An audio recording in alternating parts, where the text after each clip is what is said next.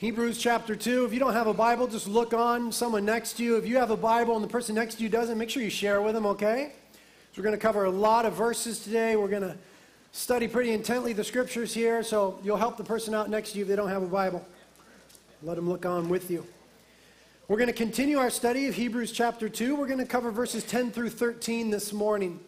Let's read the text and then we'll pray and then we'll talk about it. So, Hebrews chapter 2, starting in verse 10.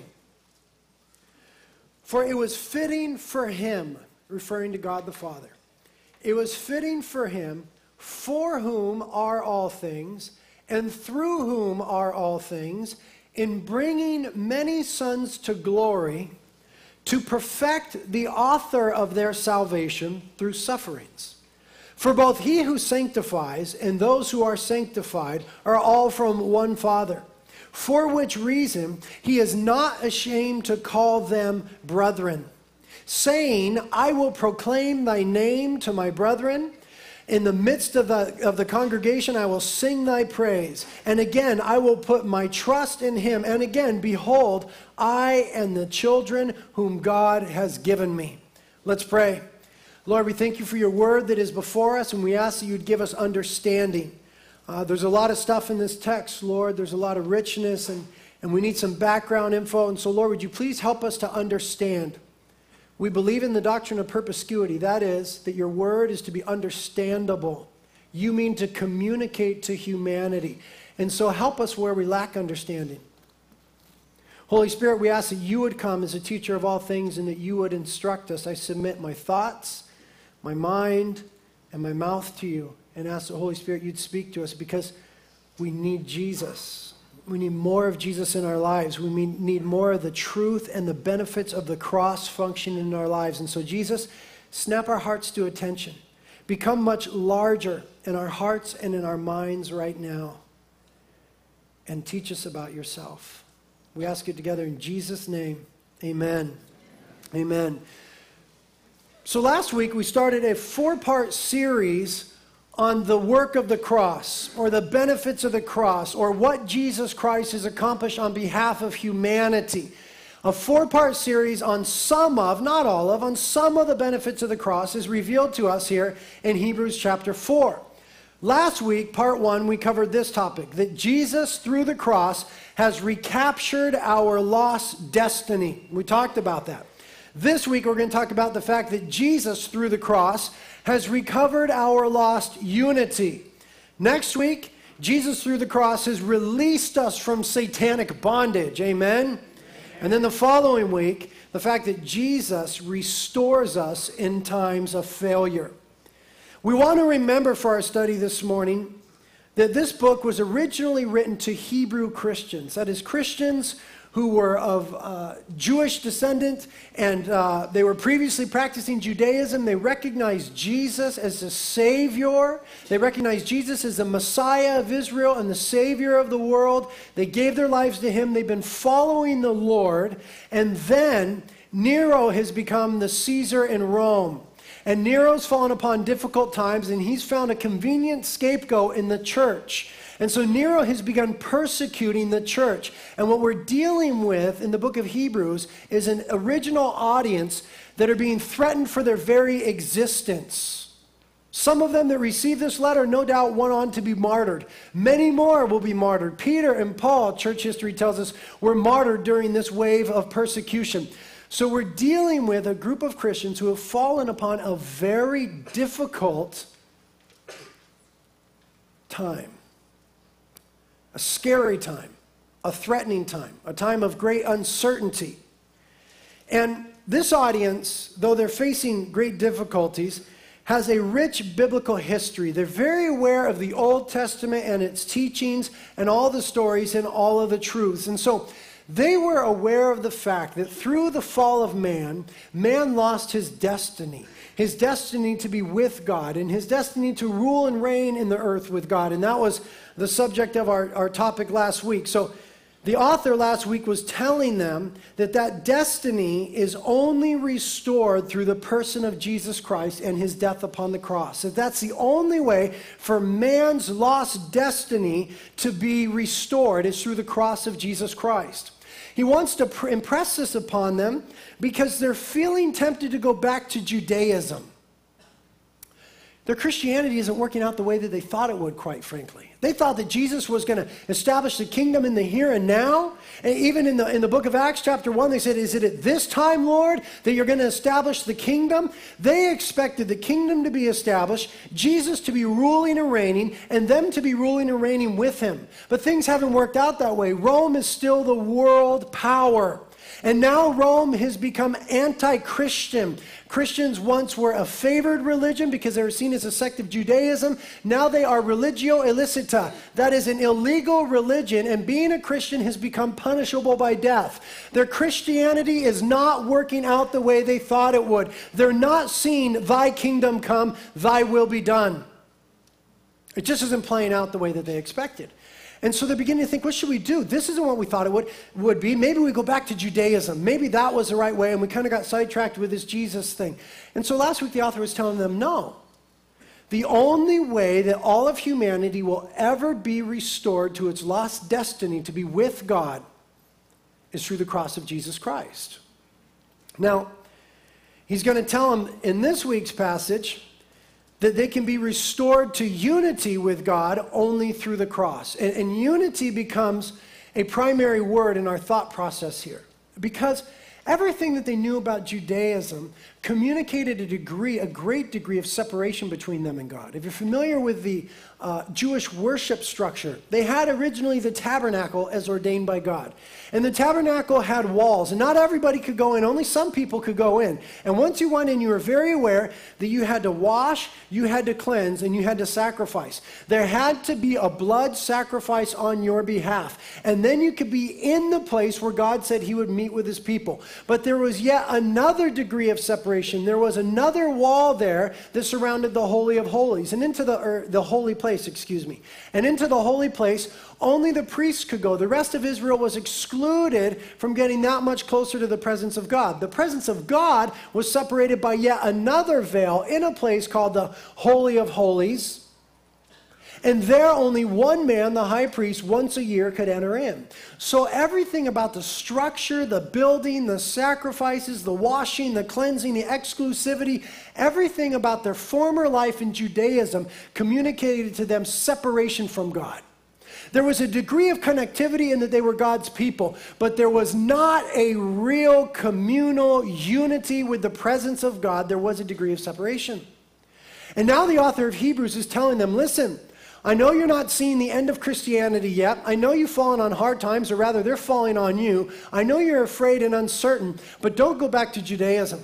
Our unity with God is only realized through the cross of Jesus Christ. Nobody comes to the Father except through me, Jesus said in John 14, 6. Amen? Amen. Now, immediately there, the Jewish mind, to a certain degree, takes offense. Because in the Jewish mind, they were used to the prophets who were performing signs and wonders. They were used to Moses who stretched forth his staff, and the Red Sea was parted. They were used to Moses, who would speak to the rock, and the water would come forth from the rock. They were used to Joshua, who would tell the elders of Israel to put their feet in the Jordan, and the Jordan would be held back. They were used to Elijah, who called down fire from heaven. They were used to great and mighty prophets. And so the idea of a Messiah of Israel who would be spit upon, mocked, beaten, scourged, despised, and crucified was an offense to them. And the prevailing world culture was that of Greco Romanism. It was a, a, Roman Empire strongly influenced by Hellenism or Greek culture. And they highly esteemed philosophy and education and oratorial skills and rhetoric and sly arguments. And to them, the broader culture, to them, the idea of somebody being a savior who was beaten, who was mocked, who was scourged, who was spit upon, who was crucified, and said nothing in his defense, well, to them, that was an offense. It didn't make any sense at all. And so we have this statement in 1 Corinthians 1:23. For indeed, Jews ask for signs and Greeks search for wisdom, but we preach Christ crucified. To the Jews, a stumbling block, and to Gentiles, foolishness. So, not everybody in the culture got it. It didn't fit with their concept of greatness that he came and suffered for others. Now, generally speaking, in years past, in America and in Europe, in years past, when you would speak about the cross of Jesus Christ, most of the population had some context. Most of the population had, in years past, decades past, grown up in somewhat of a Christian, at least pseudo Christian culture.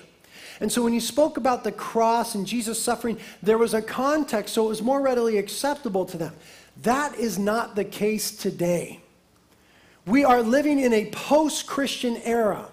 We are living in a biblically illiterate society. We are living in a time where the cross must be explained, where when you teach about a suffering Savior, when you speak about us getting to glory through one who was beaten and mocked and despised, and that we too, as his people, will be despised, it's hard for the modern mind to understand that. And so the author of Hebrews, anticipating this from his audience and, ours as well, says this in verse 10. It was fitting for God, for whom, excuse me, for whom are all things, and through whom are all things, in bringing many sons to glory, to perfect the author of their salvation, that is Jesus, through sufferings. Notice, he says that the cross was the fitting thing for God to do. Another translation says it was only right for God to do it in this way. It could be translated, the Greek word is prepo. It could be translated only right, fitting, becoming, appropriate, or suitable. In other words, the cross of Jesus Christ and a Savior who suffered was the suitable, right, fitting, appropriate, becoming thing for God to do. Which means the cross of Jesus Christ is according to and consistent with the character of God. It is according to and consistent with the character and the nature of God. That is to say, the cross was not a logical necessity. It's not as though God was playing a chess game with humanity. And humanity made this move, and God said, Uh oh, what am I going to do? I know what I'll do the cross, checkmate. It wasn't that. It wasn't a logical necessity. It was not a circumstantial obligation. Understand and know that man's sin did not obligate God to do anything about it. So it's not that it's merely a logical necessity, nor is it a circumstantial obligation. Rather, the cross is according to the inner quality of God's being. It is consistent with his nature and with his ways. Let me explain. God is by nature a savior. Amen? God is by nature, core identity, part of who God is, and inescapable truth. God is a savior. At the same time, God is by nature holy. Now, the holiness of God dictates that he cannot allow sin to go unchecked. The holiness of God dictates that he cannot allow sin to go unpunished. That then puts sinful humanity in peril. But God is also by nature a Savior. And the fact that He is a Savior dictates that He cannot but save those who are in peril. The fact that He is a Savior means he saves. He's like the ultimate lifeguard. When he sees those who are in danger, he intends on saving them. So he is by nature holy, so he cannot overlook sin, but he is by nature a savior, and so he wants to save those who are affected by sin. Now, furthermore, God is by nature love. Amen? First John says God is love. And God is by nature righteous. And the righteousness of God, the justice of God, a core component of his nature, demands payment for sin. It is inescapable. He does not extend mercy without payment. That would be to allow sin to go unchecked. That would be to treat the righteous and the unrighteous alike, the wicked and the unwicked alike. His righteous character demands payment for sin. But God is also by nature love. And the fact that God is love demands that he himself offer to make the payment on our behalf. He is by nature holy. He will not allow sin to go unchecked or unpunished. But he is by nature Savior. He desires to save those who are affected by sin. He is by nature righteous, so there must be a payment for that sin. But he is by nature love, so he offers to pay for us. And that is the cross of Jesus Christ. That is the sweet reasonableness of the cross of Jesus Christ. That according to God's character, not man's wisdom, but according to God's character, a suffering Savior makes all the sense in the world because what he do- does is dies a substitutionary death on our behalf. 2 Corinthians 5:21 says God made him who knew no sin to be sin on our behalf that we might become the righteousness of God in him. So he takes our sin and our filth and our guilt and our debt and our failures and he deals with them on the cross and exchanges for us beauty for those ashes. Life where there was death, freedom where there was captivity, newness where there was rotting, incorruptibility where there was corruption. That is the cross of Jesus Christ. And for God to save humanity that way was fitting, only right, and consistent according to his nature as a Savior, his nature as holy, his nature as righteous, and his nature as love. Now it says there that it was fitting in bringing many sons to glory to perfect the author of their salvation through sufferings. The author of our salvation being referred to is Jesus Christ. What does it mean that God perfected him through sufferings? Well, we know what it can't mean, right? It can't mean that Jesus was lacking something, morally or otherwise, and so he was bettered somehow by suffering.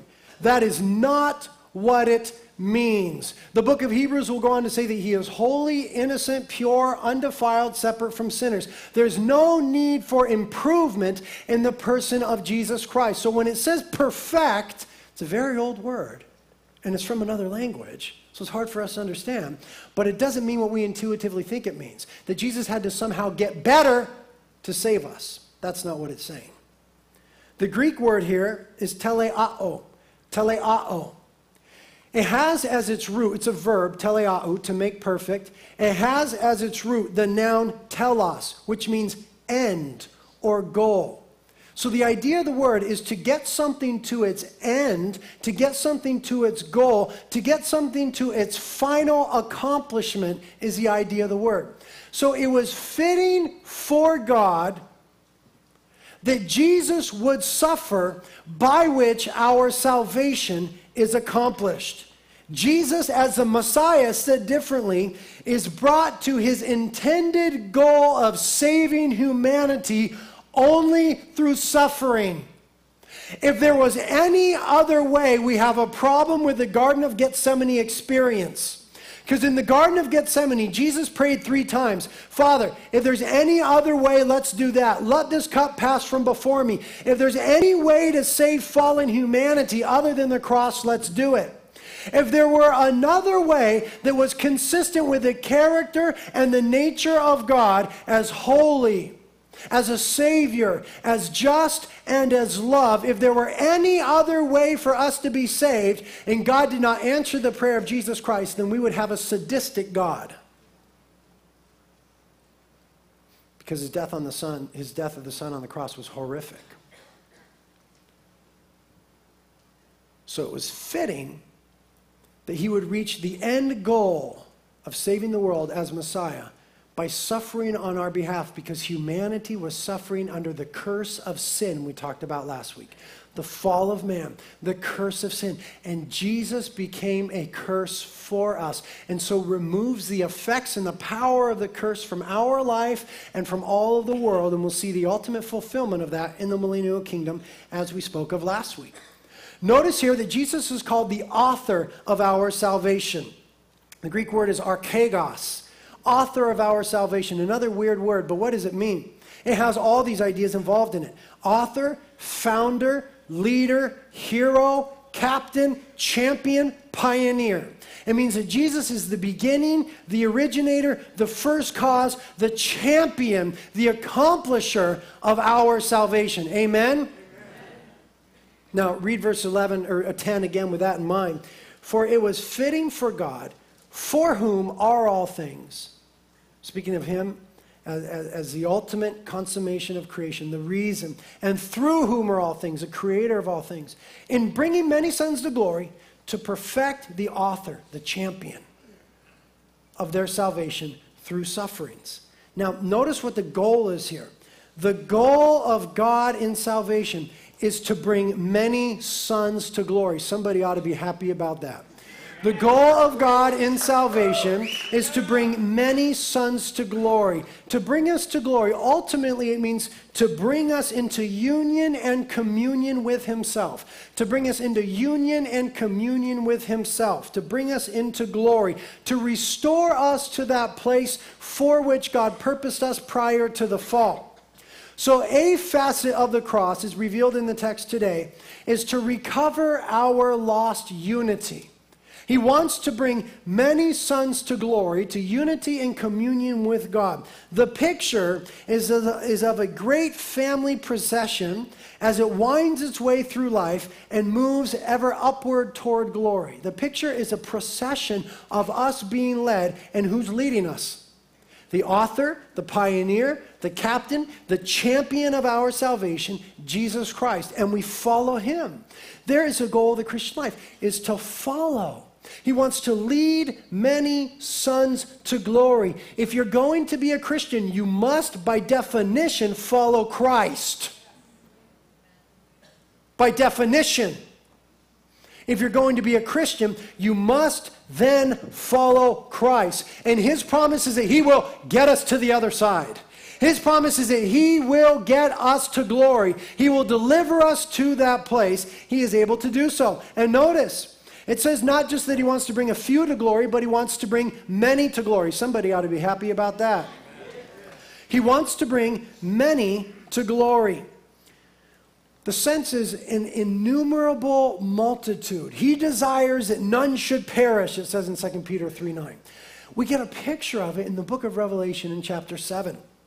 It says in verses 9 and 10 After these things I looked, and behold, a great multitude which no one could count, from every nation and all tribes and peoples and tongues, standing before the throne and before the Lamb, clothed in white robes with palm branches in their hand. It's glory. And they cried out with a loud voice, saying, Salvation to our God who sits on the throne and unto the Lamb.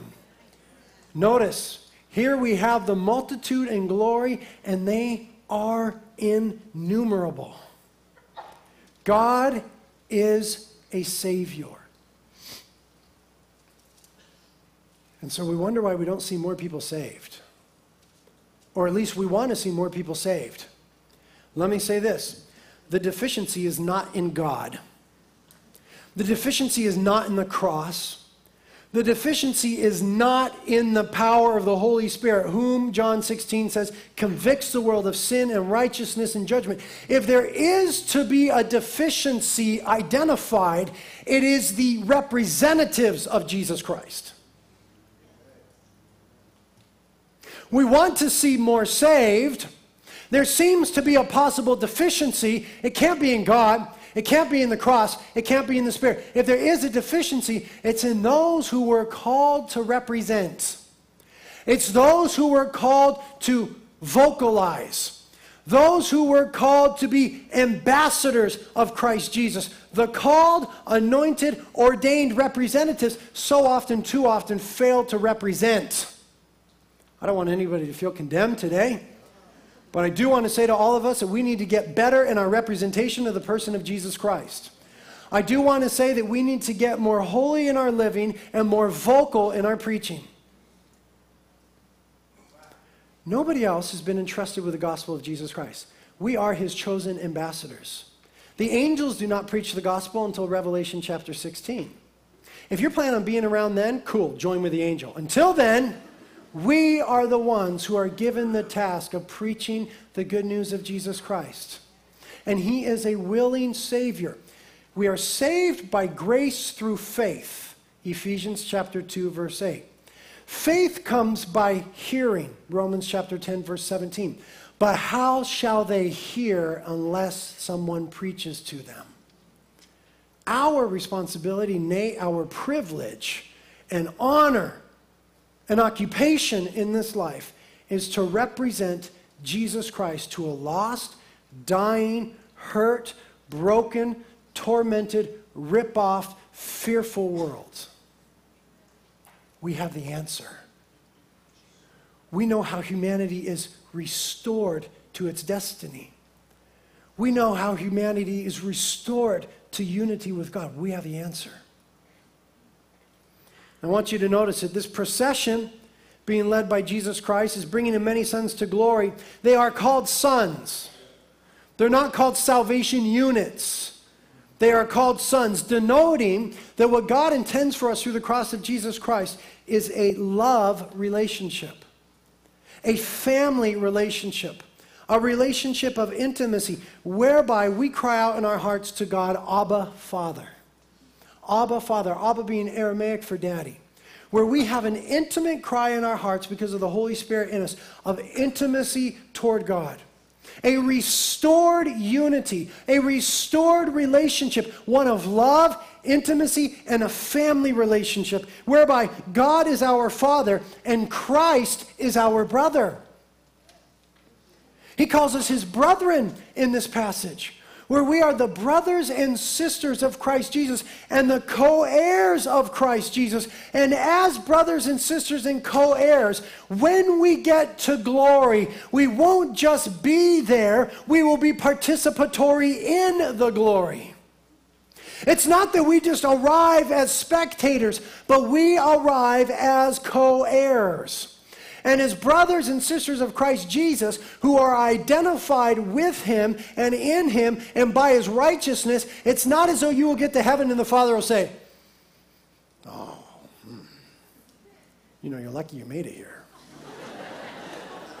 just barely, Brett. I mean, you just barely made It's not going to be like that. Because you see, our core identity is now with Christ Jesus.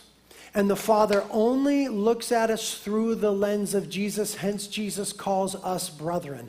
Hence, we are co heirs of all that is. And so the Father will welcome us with open arms, and we will be in glory with Him. And the cross of Jesus Christ is the only way to get there. Amen?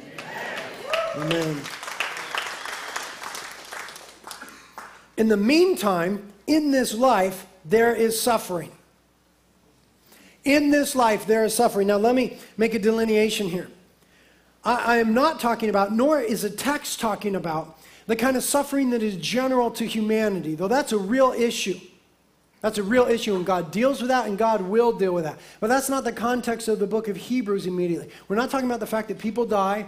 We're not talking about the fact that people get diseases. We're not talking about accidents. We're talking about, in the context here, suffering for righteousness' sake suffering for righteousness' sake, being persecuted for doing the right thing, being deprived for representing Jesus Christ, being marginalized for following King Jesus.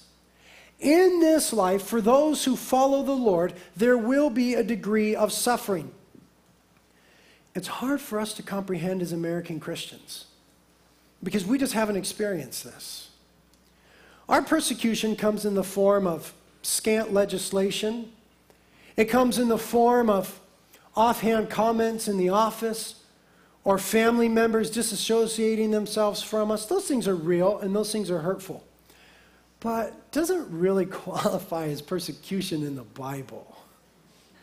Paul the apostle, now he knew what it was to suffer for righteousness' sake. In 2 Corinthians chapter 11, Paul tells us about his ministry. Paul says that he was beat five times with rods. That was a Roman form of torture meant to dismantle a man. Paul was beat five times with rods. Three times he was scourged in the same manner that Jesus was with a cat of nine tails. A handle with nine leather, leather strips with pieces of bone and metal woven into them designed to rip the flesh from the back of your neck to the back of the knees off the body and expose your inner organs. Three times Paul was beaten with a cat of nine tails. One time he was stoned, that means stones this big, thrown at his face and his body and left for dead. He was shipwrecked on a couple of occasions and he spent a whole night and a whole day floating around in the water when he was trying to get somewhere to preach the gospel to them. He was in danger from his countrymen who hated him, and he was in danger from Gentiles who hated him. He was in danger from, ro- from rivers, and he was in danger from robbers. He knew what it was like to endeavor to serve Jesus, to set out on God's mission, Missio Dei, to set out on God's mission, and to have to go without water and to have to go without food. He knew what it was like to be so vexed in his spirit in serving God that he stayed up all night long. And yet, Paul the Apostle says in Romans chapter 8, verse 18, I consider that the sufferings of this present time are not worthy to be compared with the glory that shall be revealed to us. Paul says, These things, I don't sweat them. Why? Because of the glory. Because Jesus Christ is leading many sons to glory. Because the story isn't over yet. Because our salvation is in three stages, three tenses, and the future tense is glory. And I'm going there, and Jesus is going to get me there. And because of the hope, because of the promise, because of the power of the person of Jesus Christ, I am not overwhelmed by the circumstances of this life. He says in 2 Corinthians 4 16 through 18. Therefore, we do not lose heart.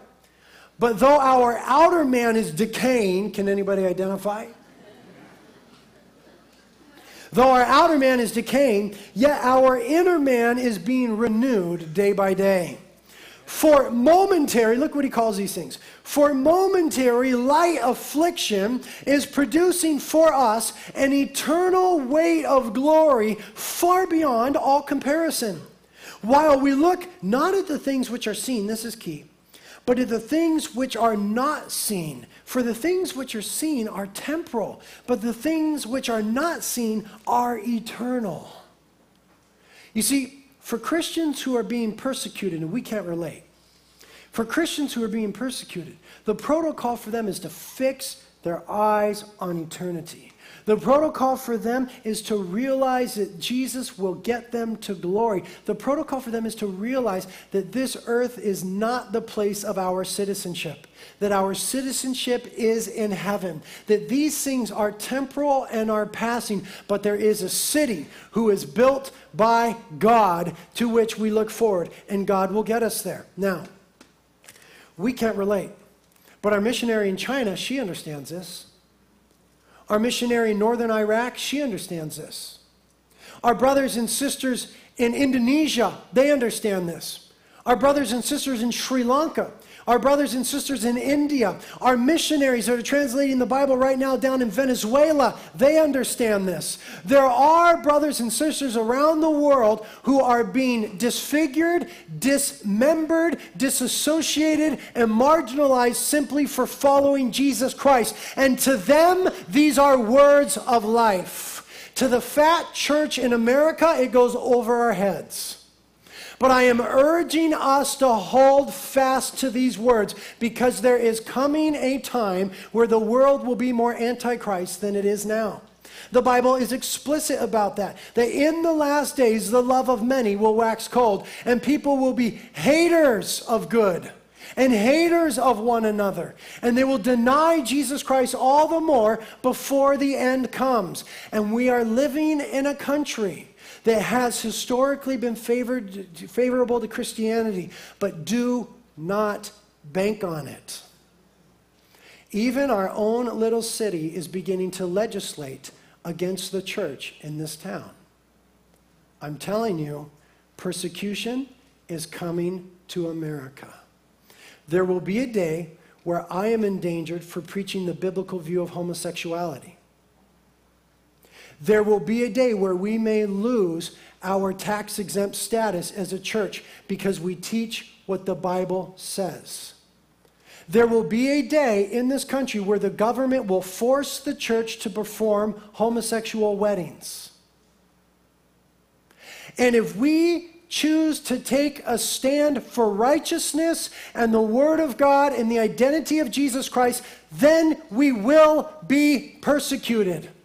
Mark my words, the days are coming to America.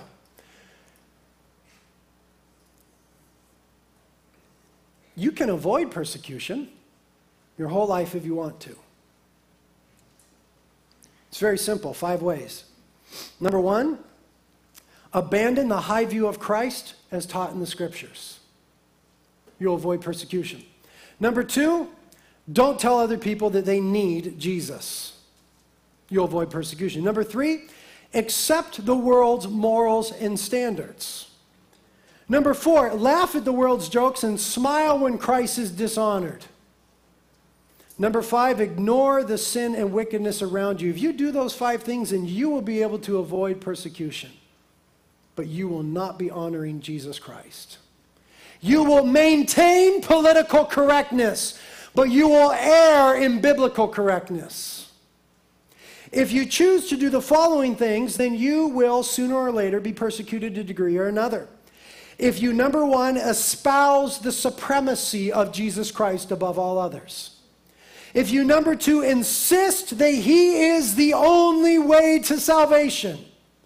If you, number three, reject the world's moral consensus. If you, number four, weep when Christ is dishonored. And if you, number five, attempt to deal with sin and wickedness and pursue justice, then you will be persecuted. And at that time, you must fix your eyes on Christ. It's inevitable. Paul told Peter, everyone who desires, or Paul told Timothy, everyone who desires to live a godly life in Christ Jesus will be persecuted. Jesus said, Remember the word that I said to you a slave is not greater than his master. If they persecuted me, they will also persecute you.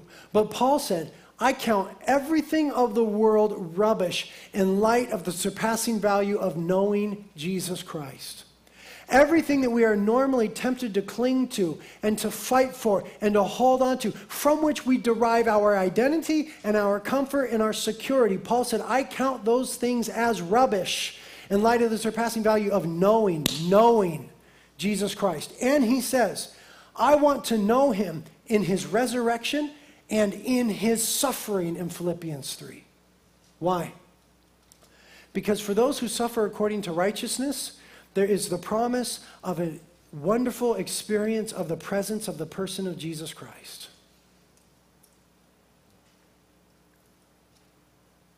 His grace will sustain those who are experiencing those things. Amen. We can't relate, but there are brothers and sisters in jail cells right now around the world.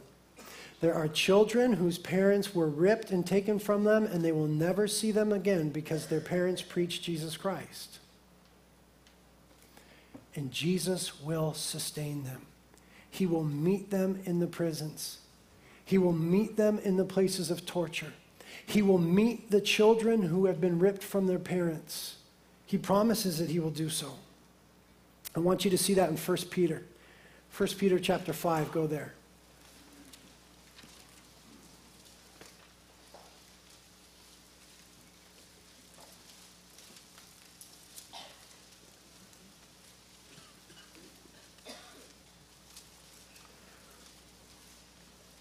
1 Peter chapter 5 we see here that because of the cross of Jesus Christ, for those of us that will suffer according to righteousness, he will strengthen us both in our unity with the body of Christ worldwide and our unity with Christ himself.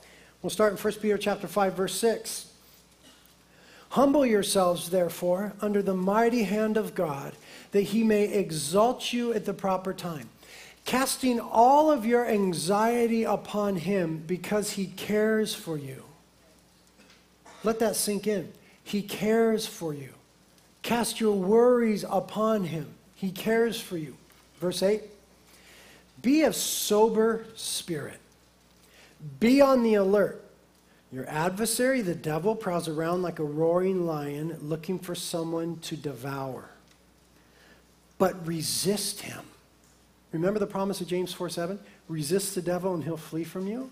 But resist him firm in your faith, knowing that the same experiences of suffering are being accomplished by your brethren who are in the world. There has always been, there has always been true believers in Jesus Christ who have suffered for their faith. And anybody else who suffers according to righteousness' sake, to whatever degree, you took a stand at work, you got fired. To whatever degree, know that you are not alone. Resist the enemy who wants to come in and take advantage in those times of uncertainty, in those times of fear, in those times of difficulty. Resist him, knowing that the same experiences of sufferings are being accomplished by your brethren who are in the world. Verse 10, look at this promise. And after you have suffered for a little while, the God of all grace, who called you to his eternal glory in Christ, will himself perfect, confirm, strengthen, and establish you. To him be dominion forever and ever. Look at that promise. Look at that promise. Yeah, if you want to praise the Lord, praise the Lord.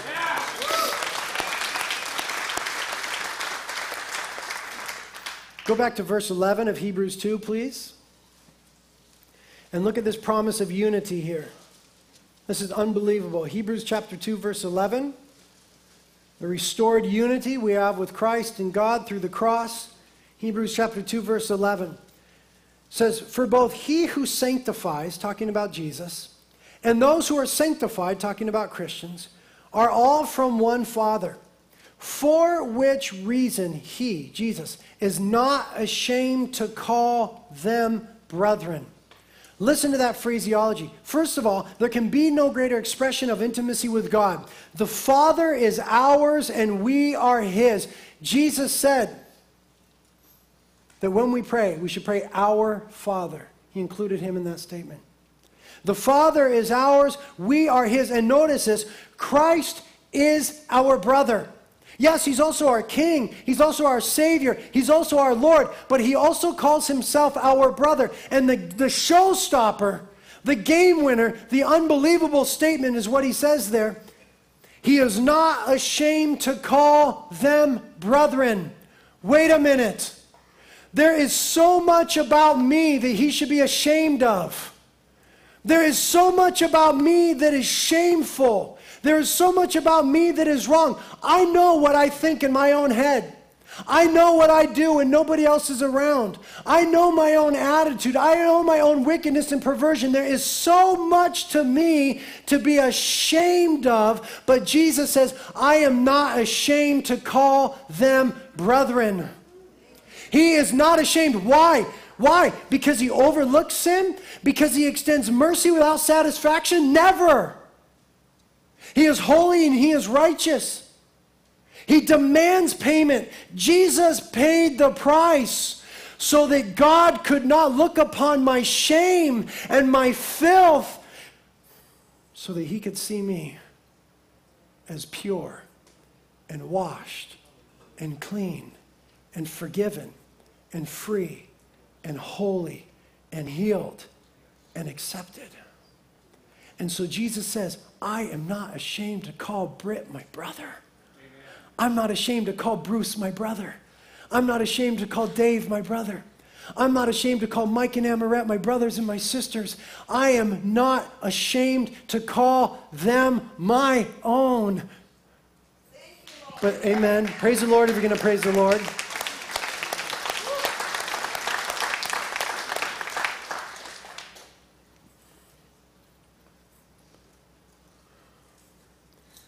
So, shouldn't we then not be ashamed of him? Shouldn't we then be the loudest, proudest, saved sinners the world has ever known? Shouldn't then there be no power that could stop us from proclaiming Jesus Christ? Should we then endeavor to never acquiesce to political forces? Should we then endeavor to never yield in the righteousness of Christ? Should we not then endeavor to take a stand for who he is and his unique identity as the only Savior of the world? If he is not ashamed of us, we can never again be ashamed of him. We can never again be ashamed of him. There is something wrong with us because we so often are. I don't want to condemn anybody because there's a common denominator amongst us. But because it's common doesn't make it right. It's wrong. What is wrong with Jesus Christ that we're afraid to talk about him in Starbucks? What is wrong with the creator of the universe that we don't want to bring him up in the classroom? What deficiency, what perversion, what failure is there in God that we don't want to bring him up in the workplace? Is it because we yield to political correctness? Is it because we've bought a lie of church and state? I'm sorry, my citizenship is not in the US of A, it's in the kingdom of God.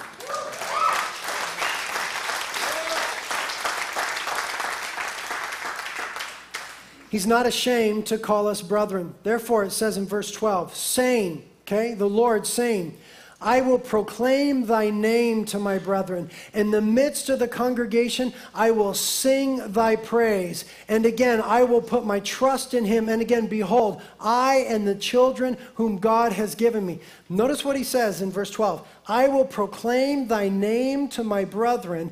In the midst of the congregation, I will sing thy praise. Now, that's a quotation of Psalm 22, verse 22. We all know that Psalm 22 is a messianic psalm. It's a psalm that talks about the crucifixion of Jesus Christ 1,000 years before it ever took place. The opening line of the psalm is, My God, my God, why hast thou forsaken me? That thing which Jesus said when he was upon the cross. And then the rest of the psalm goes on to explain in detail the mocking against him and the form of his crucifixion. It even says, They have pierced my hands and my feet a thousand years before the cross ever took place, and hundreds of years before the cross was ever invented as a form of execution.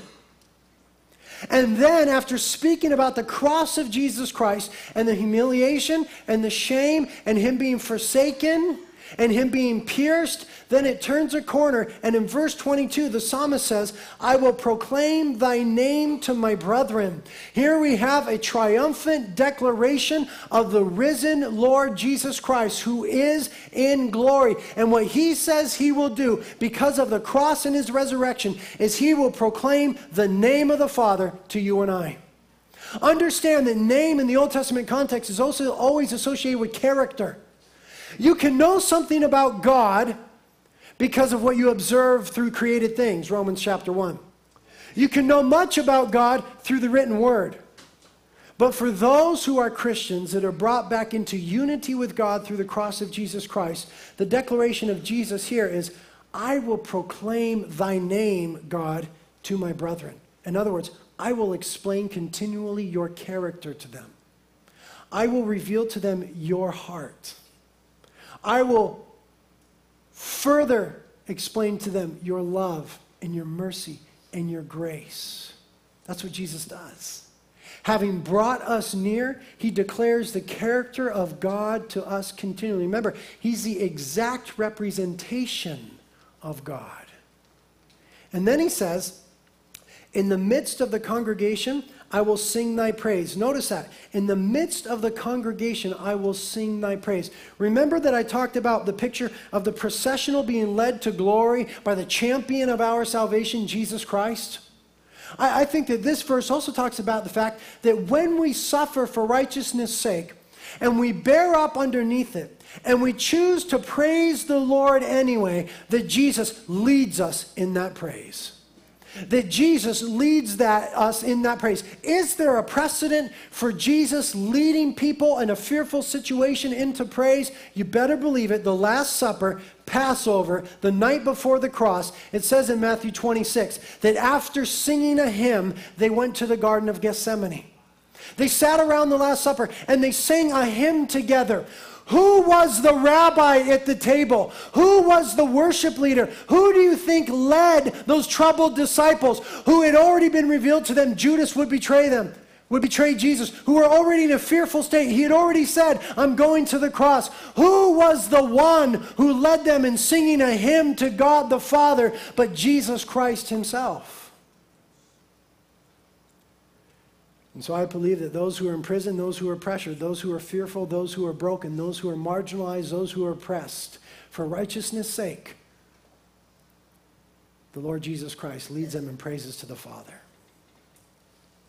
And I think he does the same for you and I when we gather. It says, In the midst of the congregation, in the midst of the assembly, I will sing thy praises. You know what John Calvin says about this? John Calvin, he says, This teaching is the very strongest encouragement to us to bring yet more fervent zeal to the praise of God when we hear that Christ leads our praise and is the chief conductor of our hymns. You see, when we think about it in that light, that He's not ashamed of us, when we think about Zephaniah chapter 3, that, said, that says, God rejoices over us with song. It should change the way that we worship. We should be the most fervent, psycho, happy, clappy freaks you've ever seen because of the cross of Jesus Christ. That we were far off and we've been brought near. Let's finish now. The last verse, verse 13, says, And again, I will put my trust in him. Remember, these words are pictured as being spoken by Jesus. I will put my trust in him. And again, behold, I and the children whom God has given me. To understand this, we have to go to Isaiah chapter 8, and we'll finish right there. Go to Isaiah chapter 8.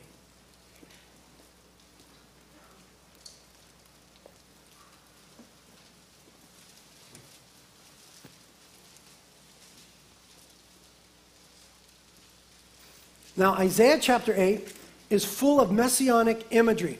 That is, it's full of, of imagery and prophecies about the coming Messiah, Jesus Christ. It's even surrounded, Isaiah chapter 8 is, by some of the greatest prophecies concerning Jesus. For example, Isaiah chapter 7, verse 14. You ought to know this one. Therefore, the Lord himself will give you a sign. Behold, a virgin will be with child and bear a son, and she will call his name Emmanuel and so there's a great prophecy about Jesus Christ. Look in chapter 9, chapter 9, verse 6. For a child will be born to us, a son will be given to us, and the government will rest on his shoulders and his name will be called Wonderful Counselor, Mighty God, Eternal Father, Prince of Peace. There will be no end to the increase of his government or peace on the throne of David and over his kingdom to establish it and to uphold it with justice and righteousness from then on and forevermore. The zeal of the Lord of hosts will accomplish this. So, what we have then in these chapters is a bunch of rich, imagery and prophecy about the coming of Jesus Christ as the Messiah, about his first coming and his second coming. Now, the immediate context of chapter 8 is that Isaiah is a prophet to Judah, the southern kingdom of Israel. He's a prophet to Judah, the southern kingdom. And, and, Judah has some enemies who are coming against it. They're going to have a militarily difficult time and are having a difficult time. And Isaiah comes as a prophet of God, and they're rejecting him. They're not receiving his message. They're not listening to them. But the whole kingdom is in a whole lot of trouble, and yet they're rejecting the prophet of God. And it's in that context of rejection that Isaiah says in verse 7 of chapter 8. Isaiah the prophet says in Isaiah 8:17, "And I will wait for the Lord, or I will put my trust in the Lord, who is hiding his face from the house of Jacob. I will even look eagerly for him. Now, that first part of verse 17 was quoted in Hebrews chapter 2, verse 13, where it said, I will put my trust in him. What's being explained to us is this Isaiah, when he was rejected and when his people were in danger, had to trust the Lord. He said, I will wait for him, I will even look eagerly for him. Jesus suffered for righteousness' sake. Jesus was rejected. Jesus was despised. And Jesus made the same declaration. We see it explained in 1 Peter chapter 2 verse 23 about Jesus, and while being reviled, he did not revile in return. While suffering, he uttered no threats, but kept entrusting himself to him who judges righteously. The protocol for Isaiah, the protocol for Christ, the protocol for you and I in times of difficulty is to entrust ourselves to the Lord. The context is very specific. It's about suffering for righteousness' sake. But the protocol is the same. 1 Peter 2:21. For you have been called for this purpose, since Christ also suffered for you, leaving an example for you to follow in his footsteps. If there should come a day that we as this church in this community, we as the church in America, we as a universal church in the world should suffer a greater degree of persecution, there's a protocol given to us. Trust the Lord. Wait on the Lord. Look eagerly for the Lord. Cling to Him. Cling to Him. You see, the problem is the people in the book of Hebrews, they were starting to depart from Him. They were experiencing what we hope we will never experience. Their lives were threatened by governmental powers. And their initial response was, That's it, I'm withdrawing from my Christianity, I'm withdrawing from my Christian community, I'm withdrawing from Christ. And the author here is saying, Wait a minute.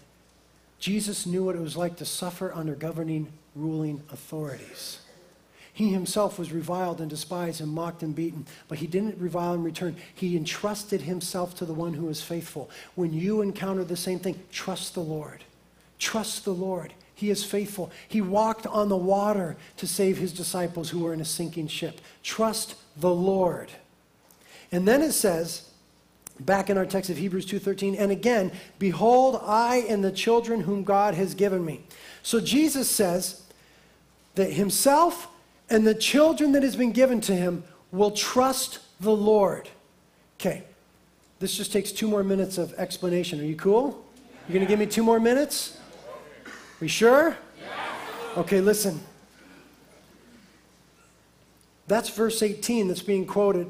It says, Behold, I and the children whom the Lord has given me, and that's as much as is quoted in Isaiah. And then it says, Are for signs and wonders in Israel from the Lord of hosts who dwells on Mount Zion.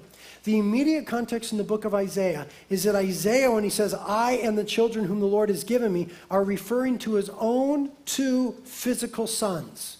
And he says that he, together with his sons, in that moment of trouble, were a sign for the rest of Israel that God is faithful. He and his two sons were a sign for the rest of Israel that God is faithful and dwells on Mount Zion. Now, his sons, get this, his sons had each been given prophetic names.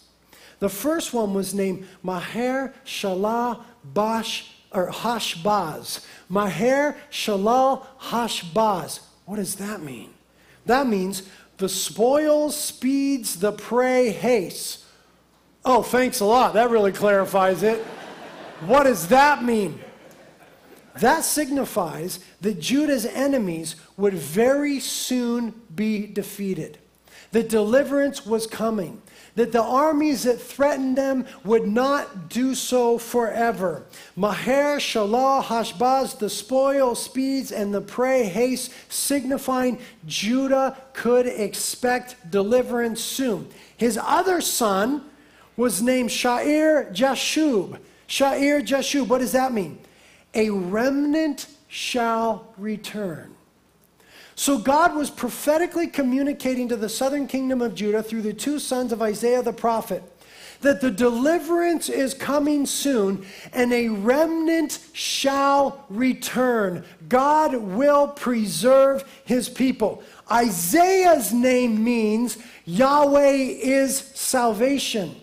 So the picture here is Isaiah, whom everyone knows has a name that means Yahweh is salvation. Placing his hand upon his firstborn is the way that I picture it, which means your deliverance is coming soon. And his hand upon his secondborn, whose name means there shall be a remnant. And he stands before Judah and says, We are signs and wonders before you that God is faithful. Those words are taken from Isaiah and placed in the context of Jesus saying them alongside the persecuted church. It is Jesus coming to those who are in trouble and putting his arms around them and saying, Behold, I and the children whom the Lord has given me. And every Jew, Every Hebrew Christian knew that that was a quotation from Isaiah 8 and that he was talking about the fact that they would be delivered from governmental powers and that Jesus would always preserve a remnant in the church. And he puts his arms around those who are suffering and says, Sons, daughters, I will get you to glory. He who promised is faithful. Amen. Amen. Amen.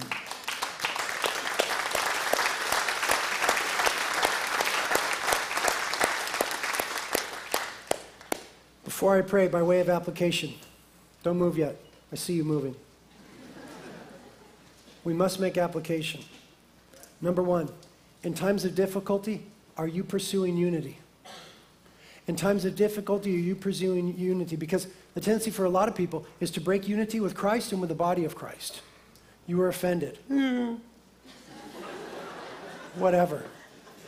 In times of difficulty, are you pursuing unity? Because the cross of Jesus Christ has brought us unity with God and with one another.